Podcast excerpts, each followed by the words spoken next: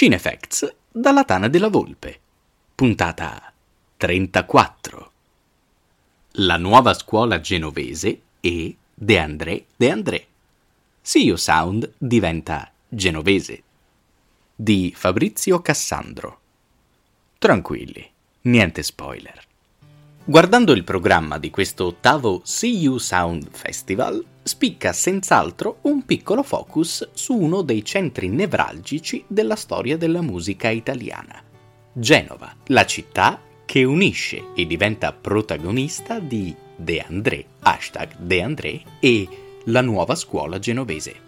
Entrambi i film si legano in modo strettissimo alla figura di Fabrizio De André, uno dei mostri sacri della canzone d'autore italiana, che nel primo è l'oggetto del ricordo del figlio cristiano, mentre nel secondo è il grande simbolo della prima scuola genovese a cui dovrebbe seguire quella nuova. De André De André racconta il tour lungo due anni di Cristiano De André, in cui il figlio del cantautore ha riproposto l'album del padre Storia di un impiegato per onorare la memoria di Faber. Nel raccontare la serie di concerti, Roberto Lena, regista alla sua opera prima dopo anni di carriera attoriale, ha deciso di sfruttare le immagini live e la musica per parlare di molto altro il film infatti viaggia tra storie di vita tra Fabrizio e Cristiano, ricordi, aneddoti, attualità e critica alla società moderna.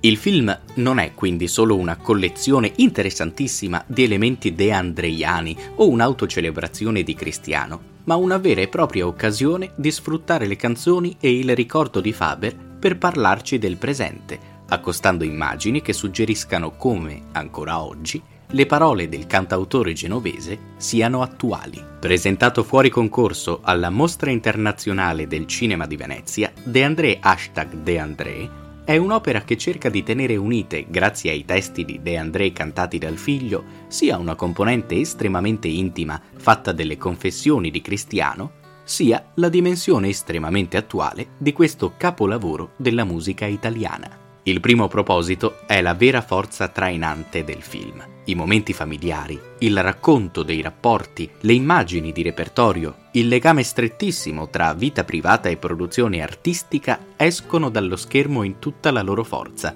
colpendo non solo gli spettatori appassionati della musica dell'autore de La buona novella, se però il rapporto con il passato e l'amore tra padre e figlio reggono l'intelaiatura del film, il tentativo di parlare del presente risulta meno accorato e coinvolgente. Da un lato, l'intento di sottolineare la profondità e l'attualità dei testi di storia di un impiegato si infrange su uno spessore difficile da riportare in un film già così pieno di elementi narrativi, scadendo talvolta nella semplificazione. Dall'altro, la scelta di proporre il racconto del cristiano artista con un lirismo visivo decisamente esasperato tende spesso ad appesantirlo, sovraccaricando tutta questa porzione di film. La componente visiva del film, che è comprensibilmente molto eterogenea, non sempre riesce a seguire di pari passo il grande coinvolgimento che il racconto porta con sé se le classiche immagini, un po' da videoclip dei live, sono esaltate da una scenografia assolutamente spettacolare e le interviste vibrano dell'emotività del ricordo, lo stesso non si può dire di alcune altre scelte estremamente compiaciute.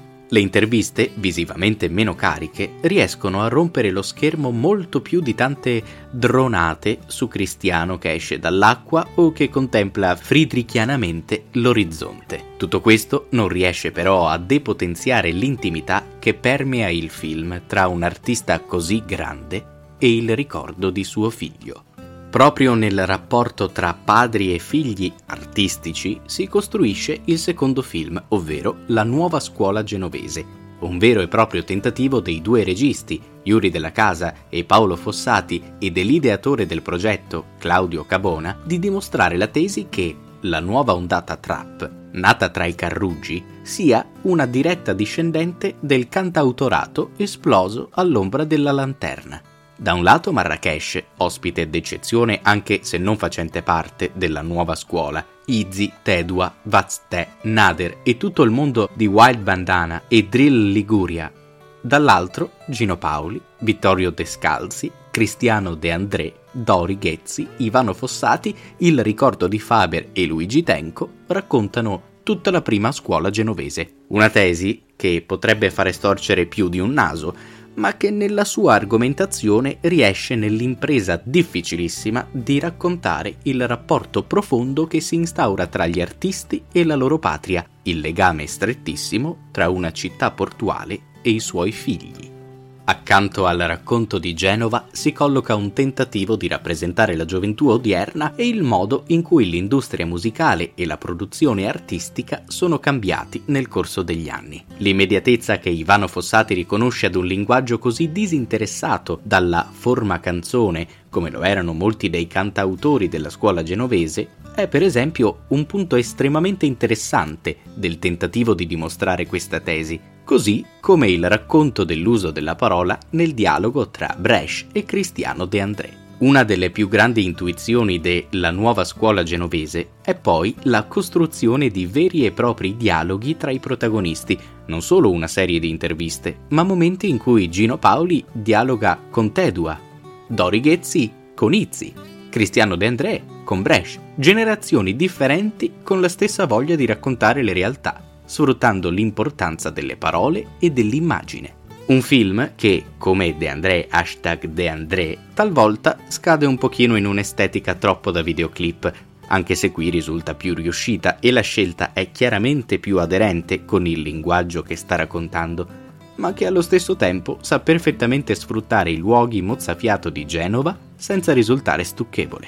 La nuova scuola genovese è un documentario che si insinua nelle periferie e che cammina nel centro storico più esteso d'Europa, nei suoi vicoli, che allo stesso tempo osserva da una terrazza tutta la città e poi viaggia su uno dei treni che portano dai sobborghi al porto. Una vera e propria collezione di luoghi e di contesti di una città così multiforme. Un film capace di raccontare due generazioni e di conseguenza, come in ognuna di esse, Genova sia protagonista e filo conduttore, al netto di linguaggi, generi, stili e pubblici che cambiano. You Sound riesce così a raccontare la grande musica genovese, ma soprattutto la capacità di tutte queste tre generazioni diverse, Fabrizio, Cristiano, Nuova Scuola, di raccontare la verità di una città unica la quale non può che lasciare un segno profondo sui suoi artisti. Ti è piaciuto questo articolo? Sappi che è il risultato di tanto impegno, profuso nel portarti contenuti verificati e approfonditi come meriti.